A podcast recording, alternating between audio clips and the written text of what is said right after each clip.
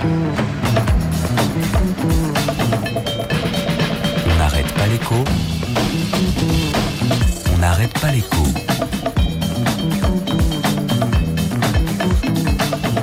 Alexandra Ben Saïd. De Davos, on voit la France. À vrai dire, d'abord, Paris voit Davos. Longtemps, les gouvernements français ne se sont pas précipités vers la station de ski suisse.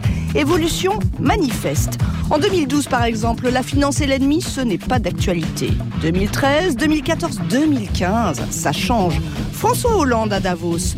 2016, l'année de la confirmation. Le Premier ministre français, trois ministres, Paris voit Davos comme the place to be. C'est un endroit où il faut être. Le président de la République, euh, François Hollande, qui était il y a un an, le chef du gouvernement y est aujourd'hui. Non, il n'y a, pas de problème entre la gauche, l'économie et l'entreprise. C'est le débat et Davos, ce sont des débats anciens, dépassés. Mais oui, dépassés. Manuel Valls, chez nos confrères de la télé suisse. On va à Davos pour vendre aux entreprises une France qui se réforme. Dépasser par exemple les 35 heures. C'est en tout cas ce que répète Emmanuel Macron devant la presse internationale. Pour le ministre de l'économie, pas de doute, le projet de réforme du temps de travail à venir signe bien la fin des 35 heures. De facto De fait, mais par accord majoritaire. Ça a toujours été ce que j'ai défendu, même avant d'être ministre.